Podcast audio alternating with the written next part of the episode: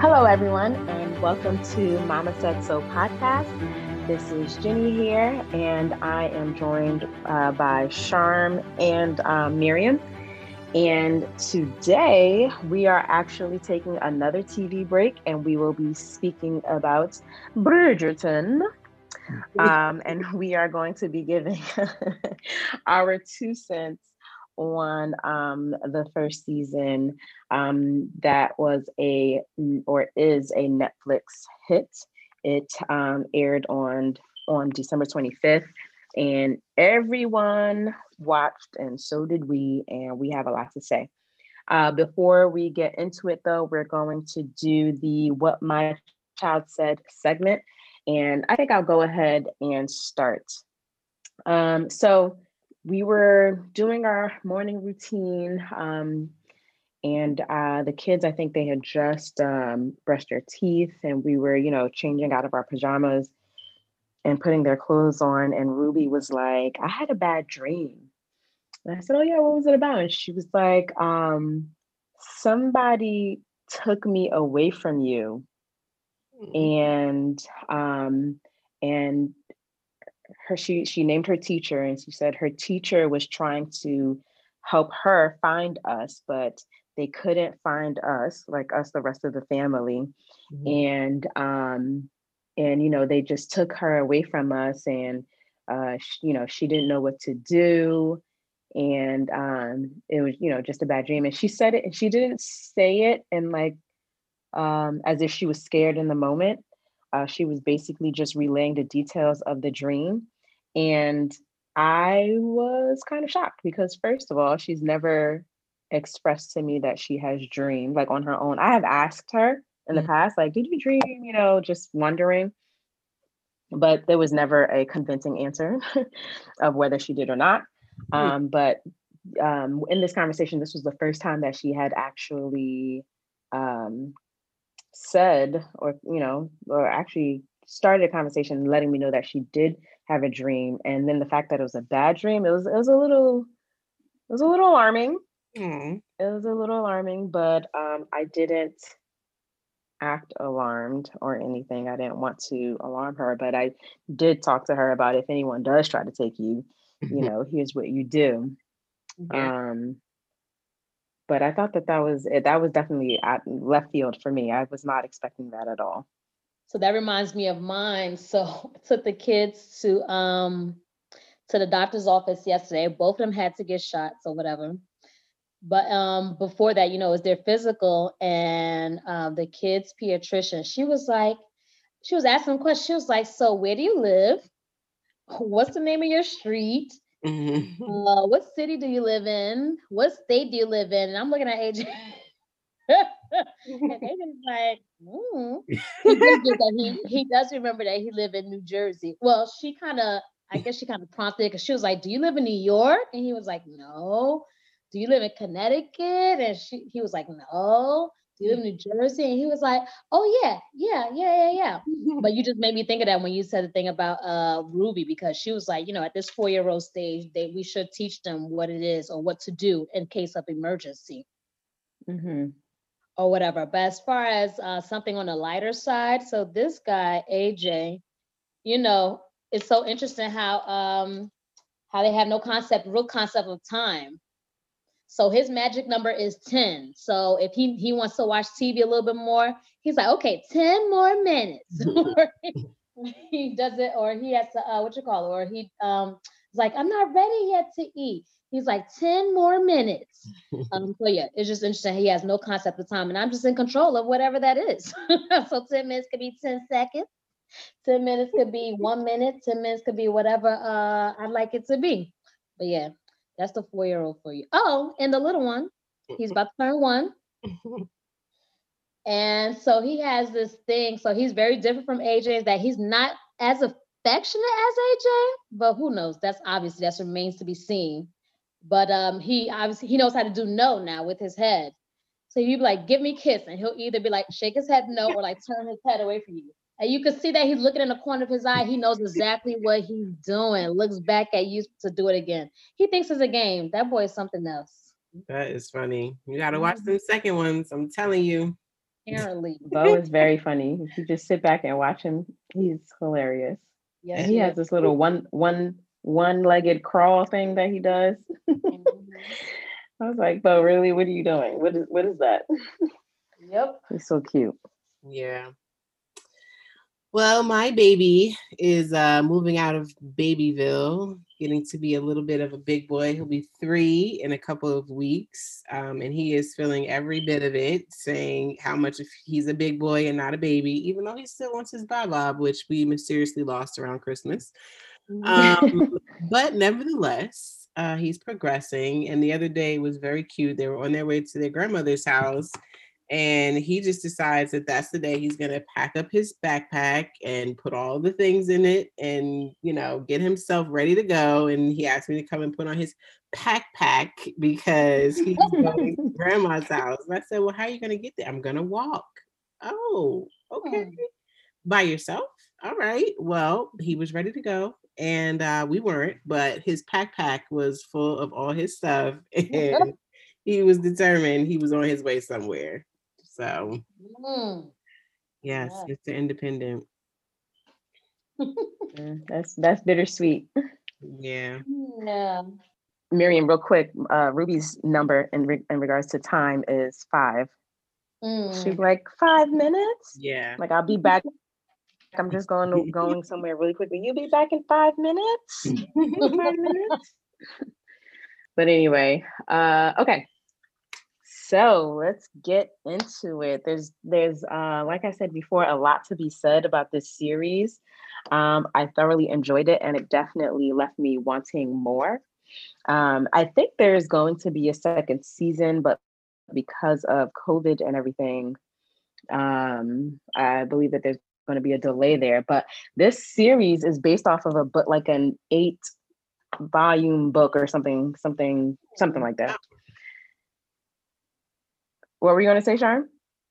I said, "Oh wow, I didn't know." Oh, yeah, yeah. So, um, some of the things that kind of, or or the first thing that I kind of want to bring up that sort of struck me by surprise, pleasantly, um, was the notion of feminism and um, womanhood, and there is um, there there's a lot that goes on in regards to that. First of all, there's women all over the show, and it's all about women, and it's all about their position in society and everything. but then there is also um, a struggle uh, with women and and where women find their place and and how they how they do so. And um, Daphne she's the one where I first noticed uh, this theme of feminism uh, because she oftentimes, you know, would stand up for herself to her brother after her debut into society and in uh, in her journey of becoming betrothed or however you want to say right? And so you know there were definitely times where um, he felt that there was a, a certain prospect that was better for her and she's like nah not at all um, and she she's approached him, you know, point blank, like, why do you feel like you can make this decision for me better than I can? Is it that you think that women can't think for their own selves? You know what I mean? Do you think that I, you know, um, I'm just a pretty face type of thing? And it's something that she has that she said to him more than once. Mm-hmm. And um, I was pleasantly surprised to see that. Um, and then also um, if you think of her sister as well, who has, is not yet out in society, but she's kind of dreading it because um, that's not necessarily how she wants to lead her life. She wants to go to school and she wants to um, uh, pursue things um, that women at that time traditionally were not pursuing. And she vocalized that. Um, and, you know, sometimes it was, most times actually, it was um, uh, a complaint and kind of, you know, like, uh, this is not fair. Um, but still, uh, she vocalized that. And um, and it was it was nice to see that there was someone who aspired to that um, rather than just you know having every single character kind of fall in line. Um, and then Um, and then there was uh, a couple of characters um, that own their own business, right? So we have the um, the French lady who Fake owned French. fake Right. French, right? Um, who owned the the modiste. Um, and she was, you know, her own woman. Uh, we have the soloist, Mm. right? Who, you know, was a woman of her own. Um, and you know, she there are certain things that she had to battle in her own right in regards to that, but still, she was her own woman, not necessarily attached to anyone. Um, in, in the way that you would be in that society. Uh, and then there was um, Lady Whistledown, right? That's what that's named, Whistledown Mhm. herself. You know, she was regarded as a businesswoman, um, aside from being regarded as like a a gossip and all of Mhm. that. But she had a business, um, and of course. So, by the way, guys, there's a lot of spoilers here. So, um, if you haven't that. watched it, sorry, I should have said this before, but if you haven't watched it, definitely stop now. Go watch it. Go binge. okay, um, enjoy, and then you can come back and, and join us and and um and see what we have to say and see if you, your thoughts align or if you oppose. So I have a quick point before I forget. So about um Daphne, right? The Mhm. whole thing, her like standing up for herself against uh um up against her um her brother. It's like the irony of it all. Cause you mad at him for trying to control your life at least or whatever, control what suitors are gonna come to you and what visitors are gonna come to the house to, you know, whatever, make acquaintance that perhaps they could propose within a few days of meeting you. Mhm. But then you that's what you want. You want marriage. It's like so your life has already been predetermined, but you're mad at your brother for controlling something. You're you're in the control. You know what I'm saying? You're accepting the control situation of your life just going from being a child to a bride to a wife, and that's it. Right. But then you're upset about your brother as far as having his say in it and being, I guess, the controller of that situation. It was just ironic. But again, she had no idea.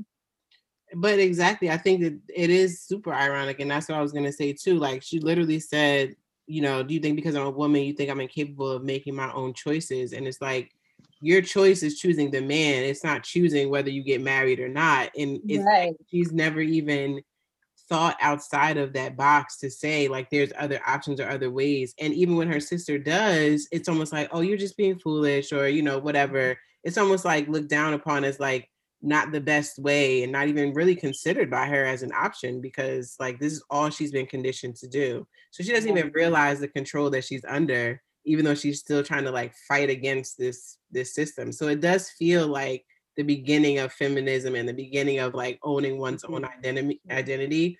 But it's like she's just so far away from like the true essence of it. It's it's Right. crazy. Just Yeah, and I think that that's how irony it is- starts. Mhm. Sorry, go ahead, Miriam. No, I'm just saying the same irony uh, exists with her mom because as trailblazing as her mom is, like, you know, marry a friend, she's still behind the times. You know what I'm saying? Like, Right. not not truly preparing the daughter to be wed or not even telling her what sex is or what the word means. Like when the girls were like, oh, wait, how did this happen? And then, you know, and then Penelope goes to talk to Marina, Miss Thompson, and then she goes back to tell Eloise, well, she said it happened out of love when she was explaining how she got pregnant. And she was like, that's the it was like really that's the answer that you got. Like no no one knew about the physical part, like this goes there, and that's how that happened. Mhm. and it's like, okay, every month, just make sure you see some bleeding on your sheets. And there's no bleeding, then you know what happens. Like that's wow.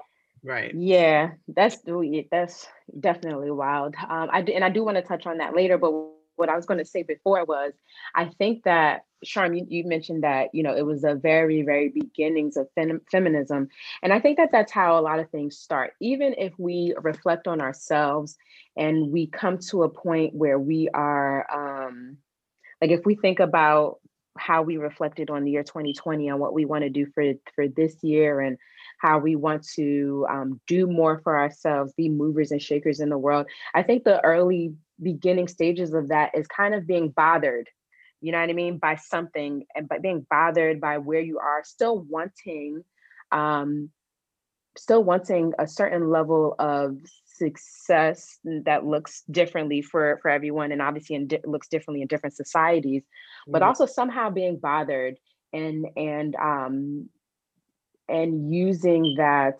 um that state of mind to kind of speak up speak out or reflect or you know in eloise's case um uh try to uh prolong her um debut out a little further whatever it is i think that the early stages of any type of change um, kind of starts that way where there is something you know that's that that you're bothered by even if you uh, even if you are still acting um, in the in the in the very concept that you're trying to fight against Mhm. um it is just that that's how it starts so um that exactly what you're saying is Mhm. the where Miss Whistledown was like birthed from, right? Because at the end, it shows like who it actually was, right? It's the young girl who's overweight, who's short, you know, red hair, whatever. And it's like she was so frustrated by the situation that she ended up like totally trying to blow the whole situation up and like take back some of her control. But at the same time, she still wants to be like pursued when that guy was like not giving her the time of day. She still wanted to be considered. And so she's still operating within the whole, you know, regular course of action, but at the same time, like she wants to blow it up. Like she's so frustrated by it that she comes in with this whole thing um, and just starts, you know, shaking things up. Hmm. I um I see that.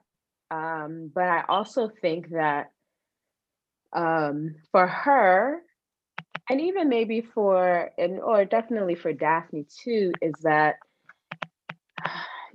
yes, they're still operating in, like I said, the concept that they're that they would be fighting, right? This concept of being betrothed and marriage and being out in society and and just the way that they did things. Um, but at the same time, really what they both want is love, right? And um, and I think that no matter how much of a feminist you are, or no matter where you are in your life, no matter how much you're um, blooming into yourself or not, um, anyone anyone um, is capable of wanting love and then acting in a certain way that they feel will get them that love. For sure. For sure. So, I just feel like uh, even the just the order of it like yes they want to be loved it's not like they were missing love per se from their families but it's almost like before you even consider what you're capable of before you even consider what your hopes and your dreams are the first thing you have to secure is love and i feel like Mhm. that happens still today for a lot of women because it's Mhm. like yeah you could go to high school you could go to college but really if you're in college you should be searching for your husband because if you get out of that bracket it's going to be much harder to find your man that's going to be you know what i mean and it just it still perpetuates today and it's just yeah, sometimes we need things to come and like shake us up and and make us really search ourselves instead of it being like okay now we married got kids and now it's like oh wait who am i right what did I Mhm. feel again it just makes it that much harder right. Yes, I this is true. mm, that's hard, and that may be a brave mission for some. Like I, when me and Louis, we look back, we're like, dang, we got married young. But then I look at some other people, it's like maybe we did it. like, um, but I think always also what helped us is that you know we had our own things going on even after married for like five years, right? We didn't have children until right well, y'all can do the math. But yeah, so um, but no, I think that's a brave mission for today's women who does see marriage or a committed relationship in her future to be like, no, I'm going to take my time, even after college, I'm going to pursue my graduate studies or building my business or building myself up, and then I'd be ready. And it's like, sis, it is a risk that you take. That's just the reality of the situation. Maybe, maybe that's maybe that's my um um, ignorance. But on the flip side, it's kind of like a um, advantage in that maybe dealing with an older gentleman per se, and um, you know how people think that there's you know um, a different pace by which women mature versus men. Um, but with that being said, if you're getting married older or getting committed, getting a relationship older with an older dude as well, not even older than you necessarily, but maybe your age older, maybe like mid 30s instead of your late 20s or early 20s, mm-hmm. then you can sometimes you have to deal with the consequences of their immaturity too. Right. Which may be children or baby mama drama, you know what I mean, or death or whatever, any type of consequences that may come from dumb, stupid, um, you know, uh, decisions that you may have done in your um early years. But yeah, I do feel like these days it seems like a brave mission to take your time and wait till after college and a few years even after that to, you know. Mm-hmm. I don't know that people necessarily, um, and I don't know, this is my complete ignorance, but I don't know that people necessarily take on a specific mission. They just don't take on a mission. You know what I mean? Like it, it's just by default, that's what happens. The mission that they do take on is to continue to to, to, uh, to continue in school or to climb the ladder at work or whatever. And they're not like, I'm not dating anyone right now because I want to do this, but they're saying I want to do this. And by default, Right. I don't I can't even see the guys around me or don't even have the time of day for the guys around me or whatever it is.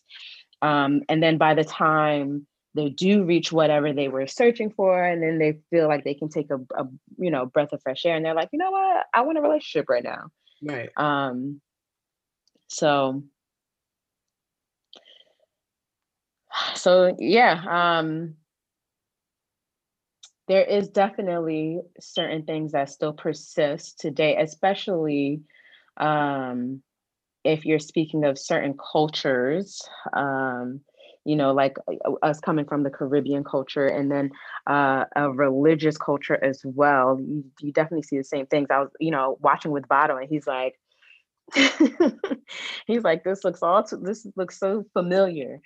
Mm. Um, mm. You know, meaning like what goes on in the church and everything but um but yeah I mean, like i said before I, I definitely think that um, feminism was all up and through the season even if it was in its early stages and i think that it's important for us to mention that because um despite the goal right in terms of being married um and for some uh, being a mother um, and despite those themes of like motherhood and everything throughout, they were all women. And so are we, right?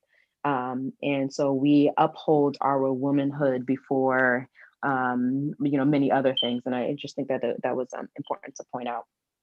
Mm-hmm. And it's funny you should say it that way, just to in closing on that topic. It's like Daphne was even willing to give up the motherhood to have achieved that goal of being a wife. Like that superseded in her mind everything. And she knew she had to be married. So if she had to be married, like she wanted to be married to somebody that she was in love with.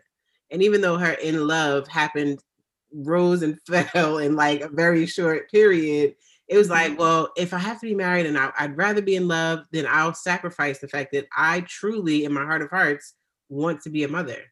Mm-hmm. And it's mm-hmm. like, it's crazy it spills over into everything, child, because you could just be like, I want to travel the world, but my man doesn't. So let me not do that. Or I want to get mm. this degree. And I like, I'm just saying it just proceeds in so many different ways that we as women, and she is a child and for all intents and purposes. Hello. mm-hmm. that. Mm-hmm. But grown women are still experiencing the same thing. So it's just like that womanhood and like how we're conditioned is just so faulty sometimes. Like I, I don't know. And Uh, there's plenty of people that would disagree and say that there's nothing wrong with that. But from my perspective, like we are here for greatness, and there are a lot of things we're supposed to be accomplishing. So if God ain't telling you to do it, then you need to be walking away. And He would not be telling you to drink. He would be telling you to be with a person that will help you to, you know, expand and grow and flourish. So well, speaking of that, so when I was thinking about Daphne, I was like, because you you use the word conditioning, right? So it's like even in today's society, I, I mean, I think it's uh, loosening up a bit more as far as what women are conditioned to be. More people, I guess, men and women in their own right are like, no, I could be what I want to be, or who I want to be, or how I want to be, as far as living is concerned. Mm-hmm. And it, I, it was interesting. I've just thrown a, uh, an idea out there, like, what if she thought that she wanted kids, and she didn't?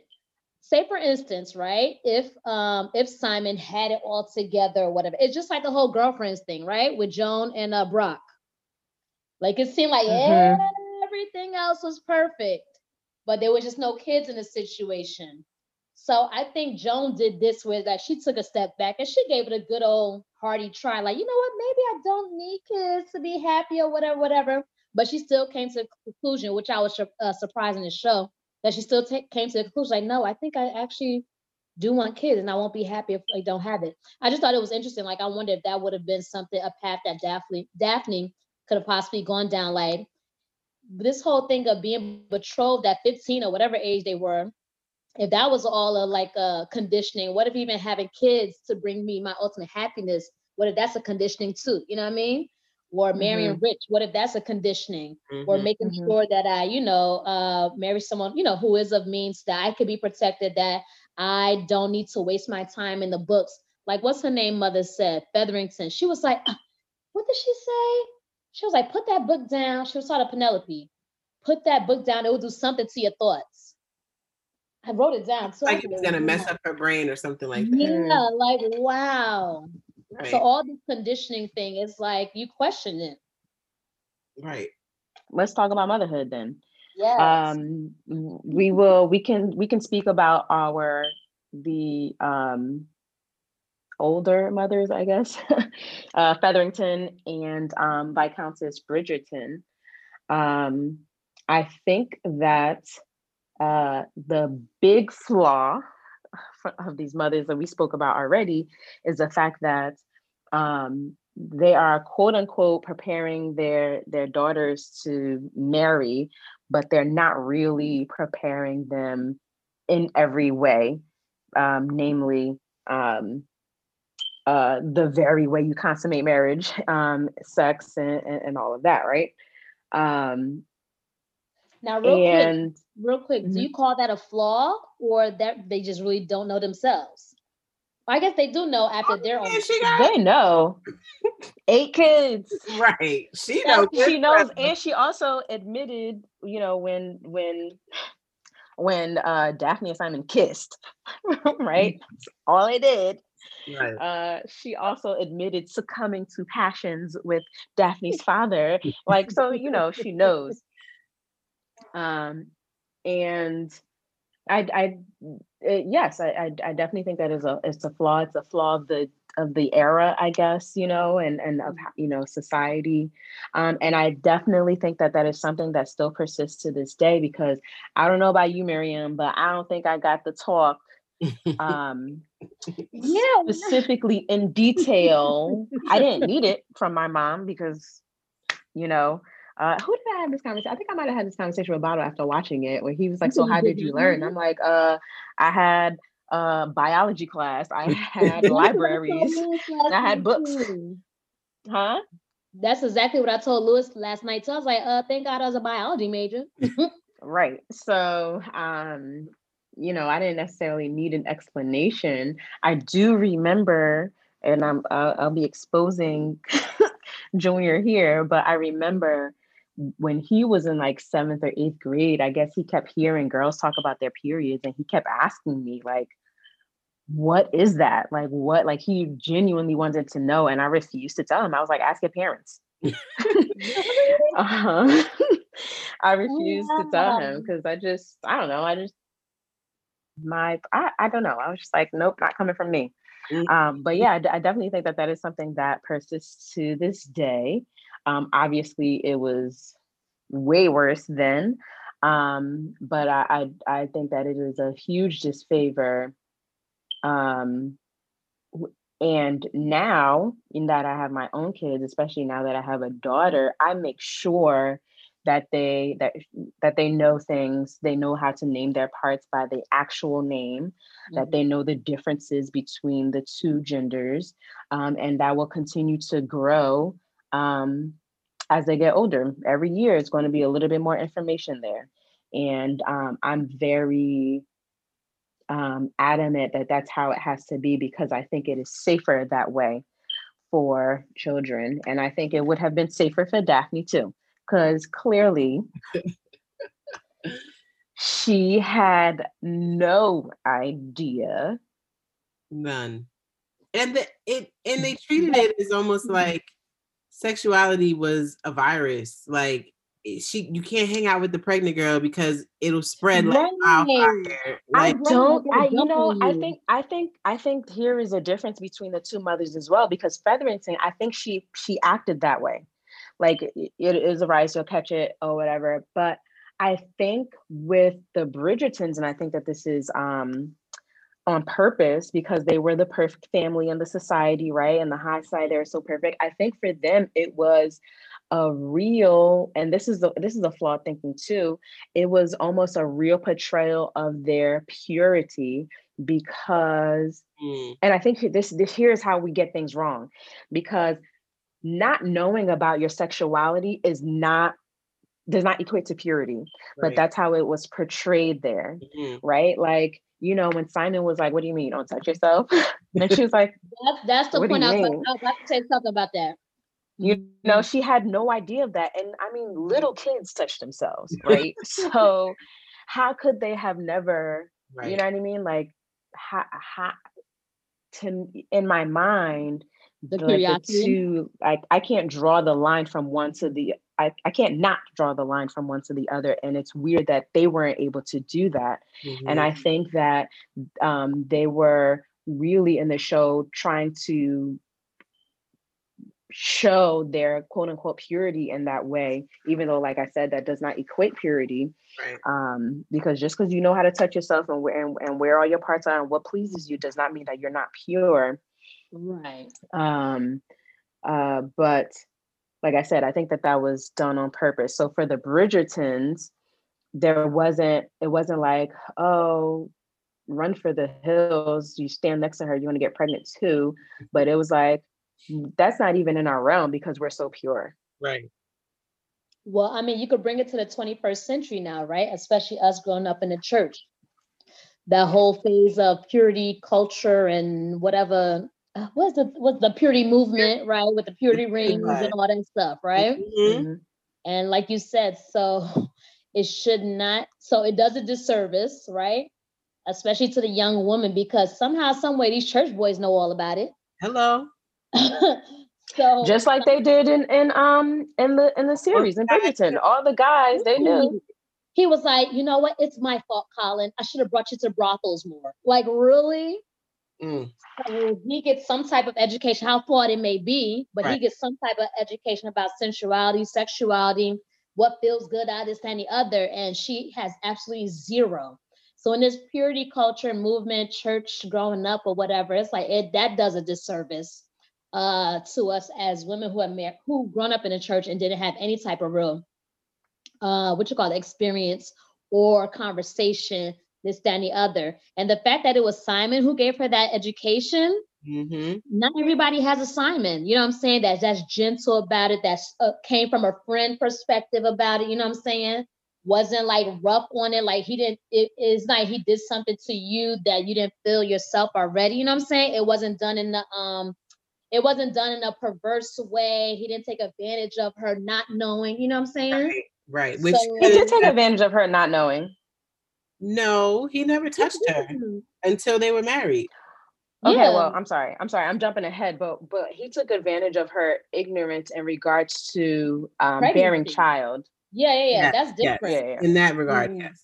Yeah. yeah. but he could have easily, you know, taken advantage otherwise. Right, you know right, right. Mm-hmm. So yeah. I'm just saying with this purity movement, that's something I guess that has changed and will change for our generation and how we bring up our children that their bodies are nothing to be ashamed of. And if you if you have your the innate feeling of wanting to touch yourself because it's like, ooh, that feels good, then you know, go ahead and do so. But then we also could talk about the circumstances, the timing, the situations, what what is going to um I guess what is going to what's going to feed your soul and what's not, meaning like not putting yourself in compromising situations. You know what I'm saying? Like mm-hmm. that's the mm-hmm. stuff I think is going to change with our generation because these are talks that we did not have. I mean, Sean, we talking 40, I'm sorry, but these are conversations that we did not have with our parents. Well, yes. Yeah, so you pointed out the distinction again between Caribbean Christian households. I am African American, right? Yeah. So in my household, with my mother, who is a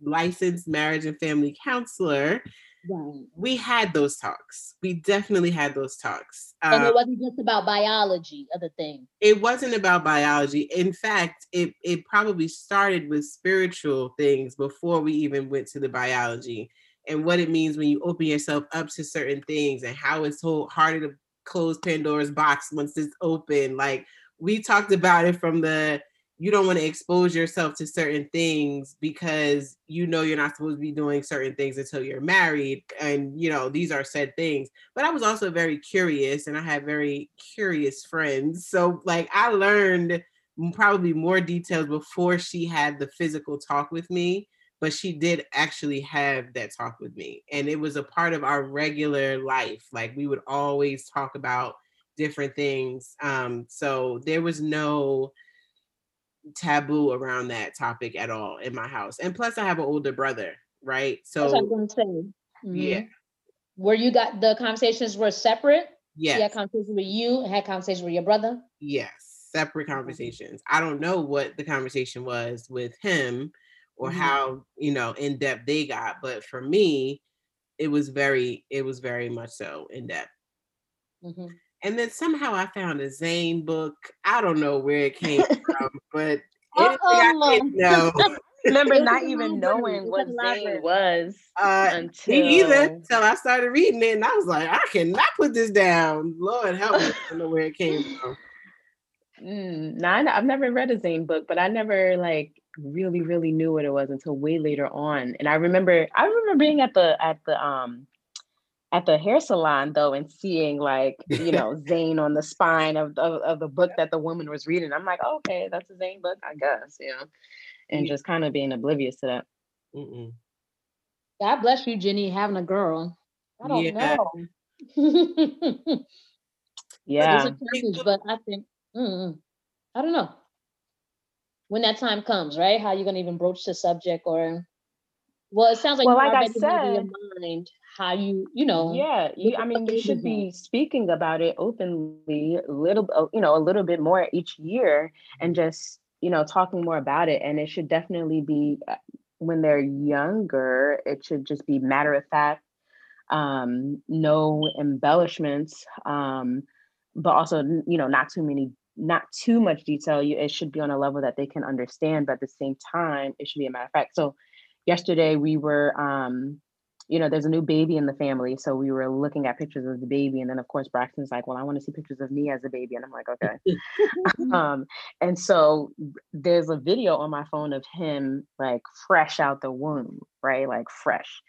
And um, and I, I said something about this being right when he was born, like right when he came after, um, right, right, right when he came out of my belly.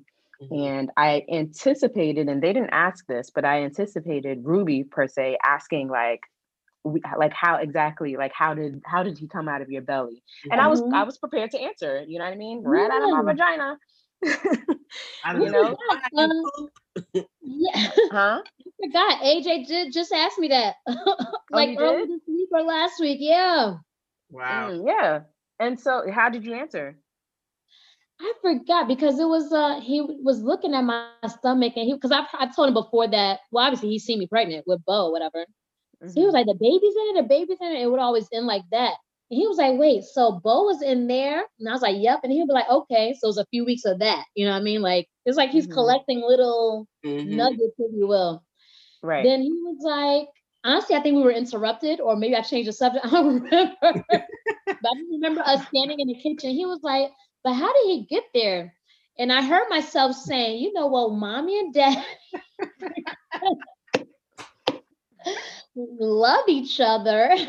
and I don't remember anything else after that.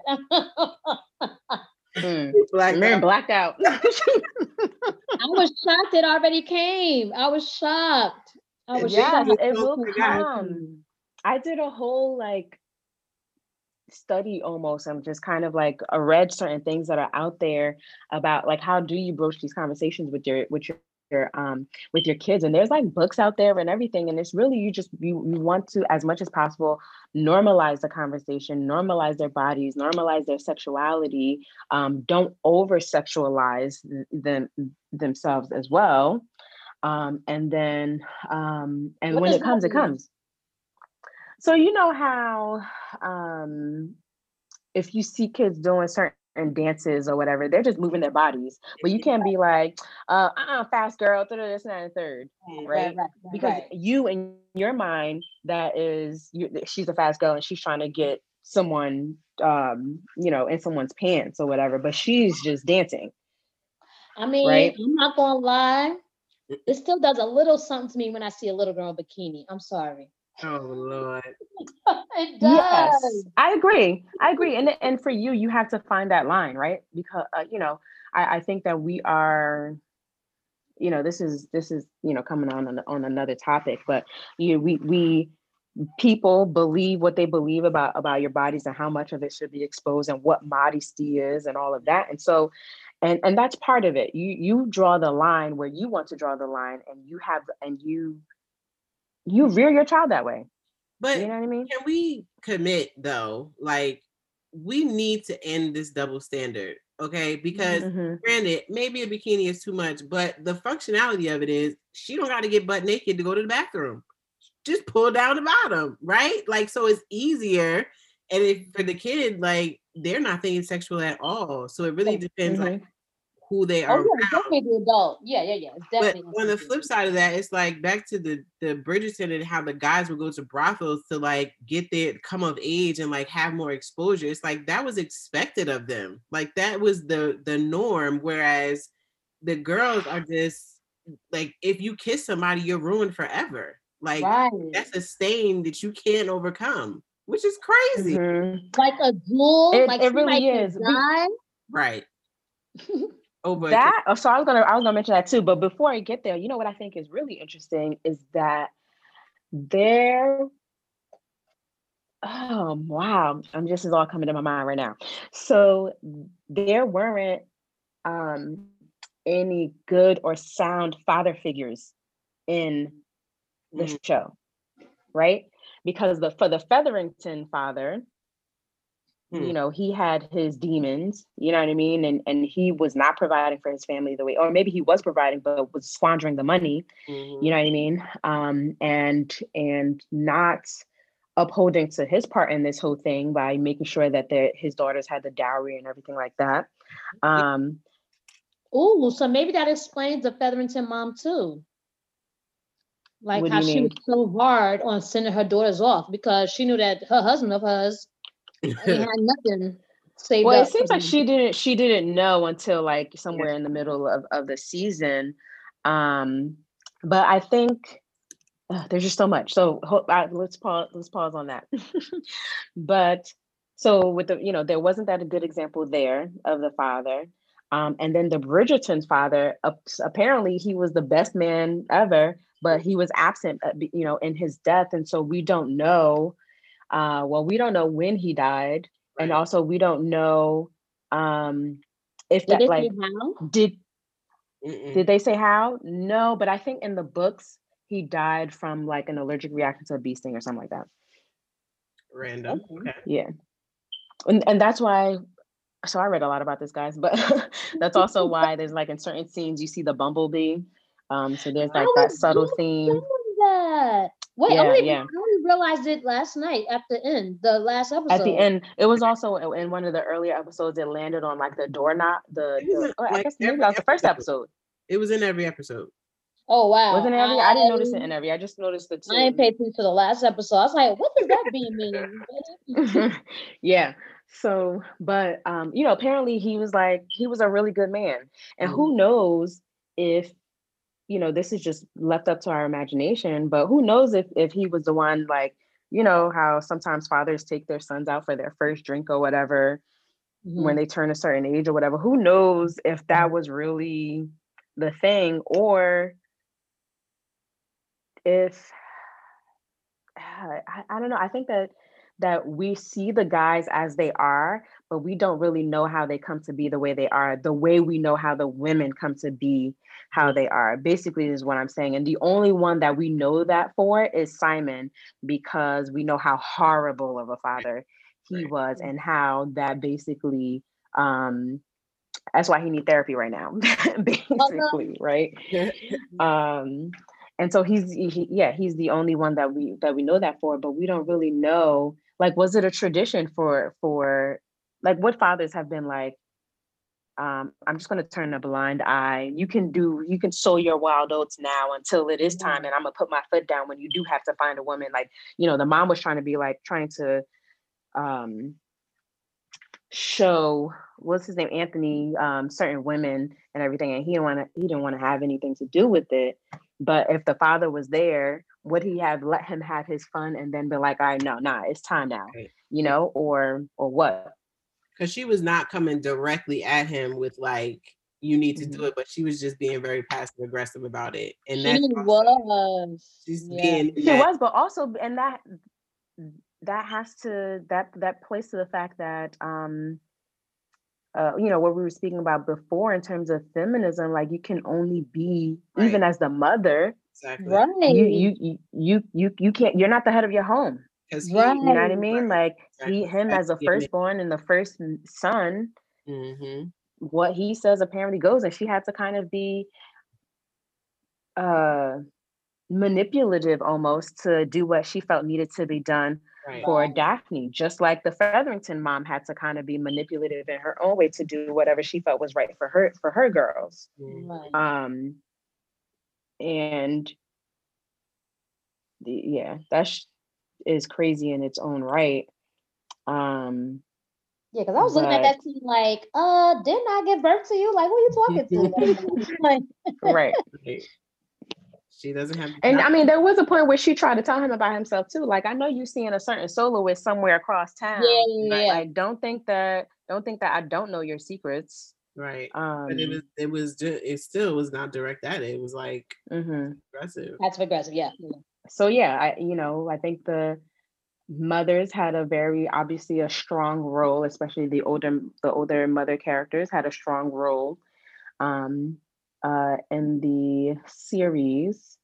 Um, and it's interesting how that that uh, their strong ro- roles were opposite of either absent fathers physically or you know absent fathers um, in terms of doing what they which we feel that they should have been done um, i think that that's just an interesting yeah uh, you know play on itself I didn't pick that up initially, but even the Featherington father, even he was present, but he wasn't present. He was like reading right. newspaper. Yeah, mm-hmm. he was just sitting there, like not even actively involved. So mm-hmm. interesting. Mm-hmm. Um, and then um, the other uh, aspects of um, motherhood in terms of um, preparing their children for marriage. There, there's we already spoke about the lack of preparation in regards to sex, but there's the other part. Um, and again, I think that there is a difference between Bridgerton and Featherington, which was, you know, basically the the whole premise of the show. Um, for Bridgerton, in preparing for marriage, she really was all about the, you know, finding your friend and finding someone that you're in love with. And then once once she saw that she found that person she really fought for her daughter for that. Mm-hmm. you know even when the prince came along she was like you don't have to respond to him right away in his proposal because she she felt and she saw the love that that was between simon and daphne. Um and i think that there were a, a couple of scenes where she's like you know you're bridgerton she really she really um bred confidence um, out of Daphne. Um, and then there was also that scene where she's like, you know, you choose to love every day, like fight for your marriage type of thing. Mm-hmm. And um, I also think that that's a conversation that should be had before marriage, but I think nonetheless, it was a it was good that she did have that conversation with her. Um, And Why do you think before marriage? Because you think some people may not be willing to fight? no, she had no like I think she she believed in like a fairy tale love. You know what I mean? Okay, we love each other and I'm I'm willing to not have kids because I love you. Right? But then of course that is going to come crashing down when you realize the the harsh realities of why he's doing whatever it is that he's doing. You know what I mean? Or even before you realize the uh, the, the why. But, you know, um she felt betrayed and some people don't realize that that they can feel betrayed in their marriages and what and they don't know what to do about that. And i think that is important before marriage that you talk to your children about about that like the realities of marriage like some days it's going to be hard to love your spouse. Right? Um you know there are certain things that you just don't know you have no clue about Right. um especially especially the way they had it because you know you're, you're courting for a couple days and then you're married so there's there's a lot that you're not going to know about that person. There's a lot that you're not going to know in regards to why they are the way they are why they've made past decisions why whatever. Um and so yeah i think it's very important to have those kind of conversations before marriage like you don't necessarily know what you're getting into but um you have to have a certain resolve. Mhm. uh you have to have a certain resolve about you. You have to um yeah you have to fight. You, you in this together. Like you, you two are not perfect people so there are things that are going to happen that's going to make it hard um, for you guys to be one and live as one and all of that but you have to put in the work to do whatever it takes to be one and live as one and, and all of that. Um that's just as important as a sex conversation Mhm. And then for um, the Featherington, you know, for her, put you know, preparation for marriage was more on the shallow end. You know, it's basically just uh, she just wanted her her kids to, and I think this this was true for for their whole society, but she just wanted to um she just wanted them to have status. She wanted them to have protection, which is nothing wrong with protection, right? But um, she their preparation for marriage was basically so that they can have a hold a space in society. Um, and one thing I read about one thing I read about them and the difference between those two families um, is that Sean, you mentioned while we were talking about this offline in terms of uh, she was always worried about what dresses they wore and they had the loud colors and all of that. Um, but I read that they were basically that family, they were basically new to that status. They were like new money. You know what I mean? Um, But with the Bridgertons, it, it was like they were old money. You know what I mean? Like this was nothing new to them. So they so so they acted in their elegance Mhm. whereas um uh for the featheringtons they they were doing what they thought rich people did um and then they were fighting to stay rich Right. But it was all about the image. And sometimes that that extends to the actual premise of marriage itself. Like you're saying, marry basically to the highest bidder, like whoever has the most money. And like today, we marry to the highest stature. Like, what is he? Does he look like a boss? Does he have everything going for him? Like, you know, just looking at it from the view of like what will outsiders looking in perceive. So she was definitely concerned about their image, definitely always wanted them to have a new dress when at the end of the day, like they were dead broke and they didn't have it. And she knew that at a certain point, but she still wanted to keep up the facade. And I think, you know, it's it's not a good thing. Like we just gotta break this mold because marrying girls off to the highest bidder, like even in um Daphne's case, where that old, well, maybe he wasn't that old, but he was he was old. he was old, way old, was gross old and creepy. Like he has a good um dowry, right? Like he he has a good estate. Like so what? The man's teeth is right all out his mouth. Like no. But it seems like that's what it was. Like you just had to marry for that image and that stature, and like I don't know. These things- So what's funny about um I guess Madam Featherington, if you will, is that she knew better. When Marina came to her at the end after he passed And she was like, How'd you do this for two and 20 years? Mhm. Married to this man. She was like, Well, you just learn, you pick one. What she said? You pick one or two things. Uh, maybe it's your Mhm. children or whatever uh, the uh, case may be. And you just stick with that. And that's how you stay married. So she knew how unhappy she was because that wasn't enough.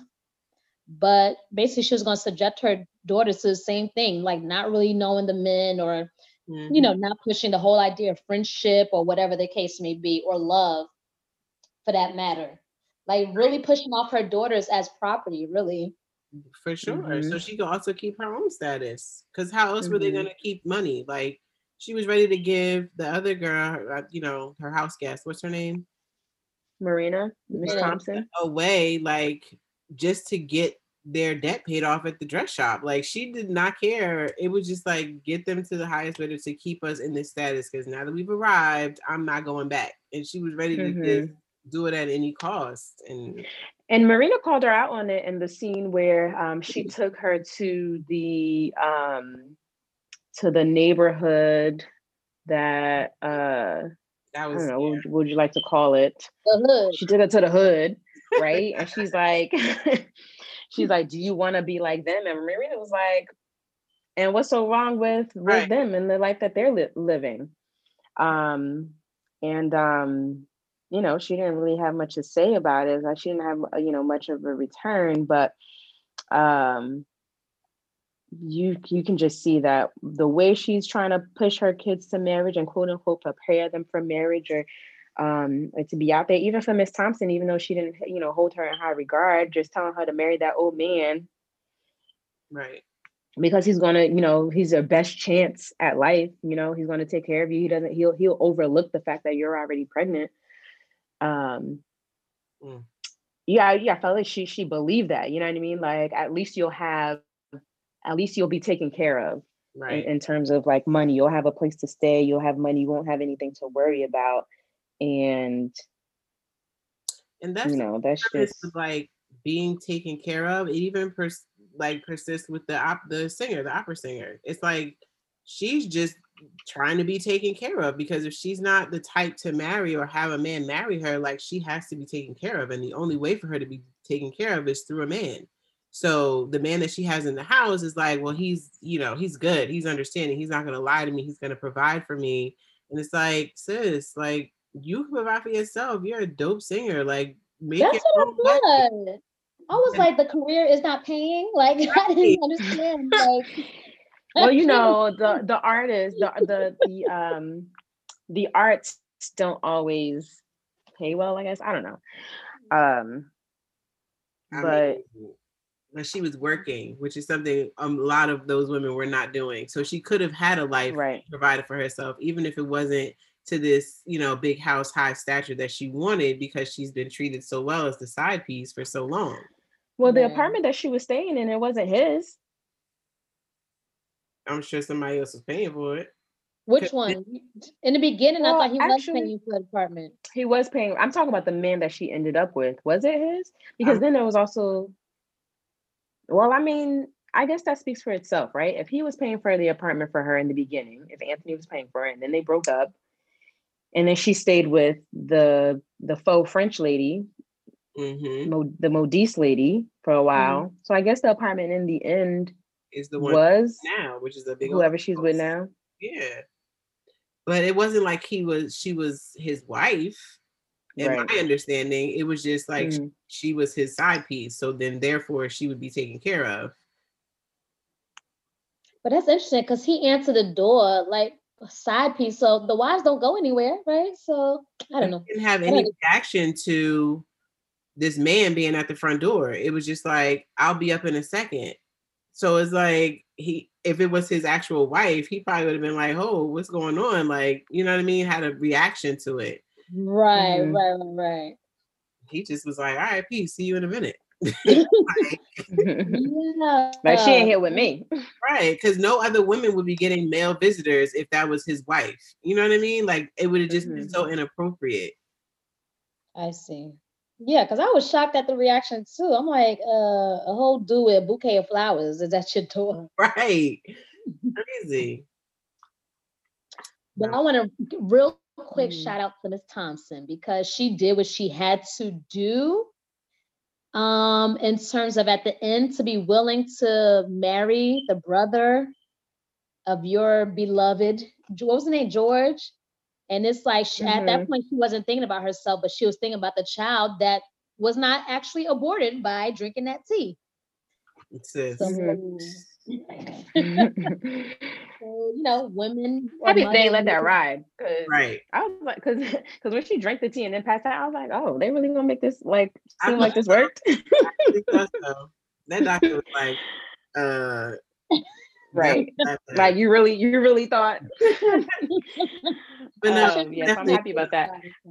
But I think, Miriam, that that is a good segue to the young mothers um, of the show. So with Marina, um, would she have done that if she was never in the Featherington house? I doubt Right. The the marriage thing. Right, because so much of her being there was about her- marrying her off, right? Right. Um, I and right in the end she she decided okay i'm going to take up this guy's offer but if she was still back in the farm first of all how are you in high society and you owe a debt to someone who to a farmer He probably bet something that he couldn't fulfill. He out there Yeah, betting. but I think they That's crazy. Family. Say that oh again. right They were actually. so he family. probably loaned him money they were family he said a distant cousin or something so they were family so i guess he probably loaned him money that he could never pay back due to his gambling Made that up. That I thought he just said like said it to say it. You know what I mean? I didn't think that that was the truth. oh The- The lie was that they were family and they were taking him in, and when it was exposed that you just owed him a debt, like that was the truth. I Mhm. didn't feel like they were actually family, I missed that part. Okay. mm, mm. but I don't know. You never know. Okay, so well, um, you know, if she was still back on the farm, she would have had that baby, and she would have been, you know, providing, um, I guess the the best way she knew how on the farm. Whereas, I guess that's harder to do in that high society, Mhm. and but was going back to the farm an option? So I guess she became conditioned even in her time there, even in in you know her refusing a lot. Um, she also became conditioned and, and in the end decided to to take up the author the offer of the brother. Well, that's because she was To your pregnant. point, Yeah, that's because she was pregnant, not necessarily because. I think she would have definitely. yeah, but she would have been pregnant either way because she but nobody at home knew she was pregnant, right? no no one. But so what I'm saying is, sure, no one at home knew she was pregnant. But if if all of this happened, but at home, Mm-hmm. you know, where they found out she was pregnant and then she found out that her husband died and he came and was like, Hey, I'm gonna take care of you. She probably was like, Nah, I'm staying on my farm. What you mean? right? It's possible. But the farm might have needed some money too, so you never really know. Yeah, yeah, I don't know, but Even that wasn't her husband that she was pregnant by. They weren't married. Right. That's true. I'm mad that they were getting it on in church though. Hello. hey, girl, I'm happy fresh. Everybody hungry at church. Ah. and then so the other young mother, mother would be Daphne, and she almost never was Mhm. um, a mother, but felt that she always wanted to be, you know, almost gave that up. Um, what type of mother do you think she'll she will be now that she has this son? I think she's positioned to be like a wonderful mother. Like that will consume her life. It doesn't seem like she has any other interests really. She just started to like, you know, really get good at playing the piano and going to see the townspeople. But once she got them little babies running around, she's gonna be. She seems like she'll be totally engulfed in their every move, their every day. Like, I think she's gonna love it because that's all she really wanted to be in the end anyway. Like, she wanted to be a wife and a mother. I mean, I think, I think she's open to evolve as well. She'll find out that Mhm. that's not all it is to life either. And I feel like she would be opening open to being like, hmm, maybe there is something else I'd like to do for myself. Or whatever case it be. I think she'll definitely raise feminists, whether she has sons or um, daughters. Um, yeah, I think I think she'll take from her mom. So her mom was, you know, a sensible woman, kind. The uh, the way of raising children, um, she'll do as her mom. You know how Simon, when he first had dinner Mm-hmm. at their place, and he was like, all the children together at the table. you know, and the mom was like, we actually like each other. You know what I'm saying? So I think they will definitely have a more sensible upbringing versus her counterparts as well. Mm-hmm. And I think Yeah, and I, I think you uh, bring up a good point, um, saying that she's going to raise femin feminists, um, and that she's she's going to evolve, not necessarily not just in her own right or for her own self, but also, um, y- you know, her her kids are going to be better off than her and going to know more than her. I think truly she learned what a disservice it was for her to not know certain things um, and I think she's learned by her brother's experiences, um, or by you know just living with her brothers. Um, I, I think she knows what she would want that would be better for her son in terms of how the type of men that she would want them to be. Um, and so I, I think that she would be she'll be intentional about those things. I agree.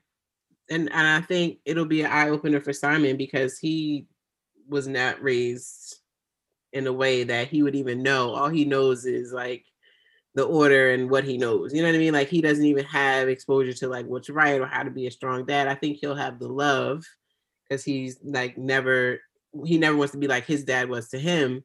But at the same time, like there'll be certain societal requirements, if you will, that Daphne I could foresee like pushing back on that he's gonna be like, but this is the way you do it. You know what I mean? And I think he'll come around because they really are in love. Um, but at the end of the day, I think it'll be an adjustment for him too. Mhm, Yeah. definitely. And one last quick point, because I know we're about to wrap up, but I want to give an honorable mention to Lady Danbury because it speaks to women who Oh, have yes. children of their own, but they step in to be like a surrogate mother. And that was just so like the fact that she did that, Mm-hmm. that Mhm. saved that boy. How could I forget her, Miriam? That definitely honorable mention. And I think that we should have I should have mentioned her to start even with this whole feminism thing because here she was unattached. We never see we have never seen her attached to anything but she or anyone, but she had her home, her estate or whatever, and and she did things the way she wanted to do. And she not only was a surrogate mother to him, but she also um almost set up a society of married women where she even married herself you know what i mean like right. she was she was a force and she said that of herself as well you know she made sure that she was a force um in every room that she entered and um she was definitely an avant-garde um character um so absolutely yes definitely honorable mention for her Yeah, she was and the queen Oh God, she was so ugly to me. the spirit was ugly, Miriam.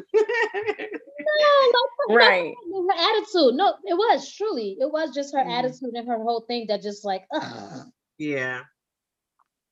But, But was dealing with her own demons with her husband Right. and like yeah. outward world couldn't see it, but it was interesting how she was always like surrounded by this entourage and her dogs and her, you know, Yeah, drugs and just like everything that's surrounding her to just prop her up, like to be this, you know, queen of stature. When the other lady, Danbury, yes, Lady Danbury, Mhm. she's the one that is like just so full of class and stature and she feels big to me and she wasn't the queen you know what i mean like her Mhm. air like i'm dope i know it like i can be i'm powerful in my own right like whether you agree or not i know how this works like she just made her way Yeah. through and did what she needed to do and got that boy to where he needed to be because he was about to mess it all up and she stepped to him Mhm. And and she had influence with other people too yeah Right. That's what I was gonna say. Because at the end, at their ball, Mm, everybody, including the queen, listened to her and they left. Yep, exactly. But it's it's so interesting because she was talking to him in a way that he needed to be spoken to, whereas the Daphne's mother was like tiptoeing around it with her oldest boy. You know what I mean? Like she never really mm. straight at it. Like, no, Lady Danbury was like, listen, you're gonna mess this up. Like, stop being a dummy, basically. Right, yeah. right. I loved it. Yeah, if it wasn't for her, he probably would have just spent that one night and then left. She was like, nah, you coming to this ball. Yeah. Good. So that was a great conversation, guys. Um, I'm definitely, like I said, uh, looking forward to more. I'm debating whether I should read the books or not. I don't know. But um, I think there will be a season two. Yeah. Um, and if so, I'll definitely be watching.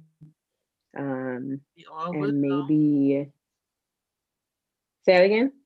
I said we all will. Yeah, absolutely.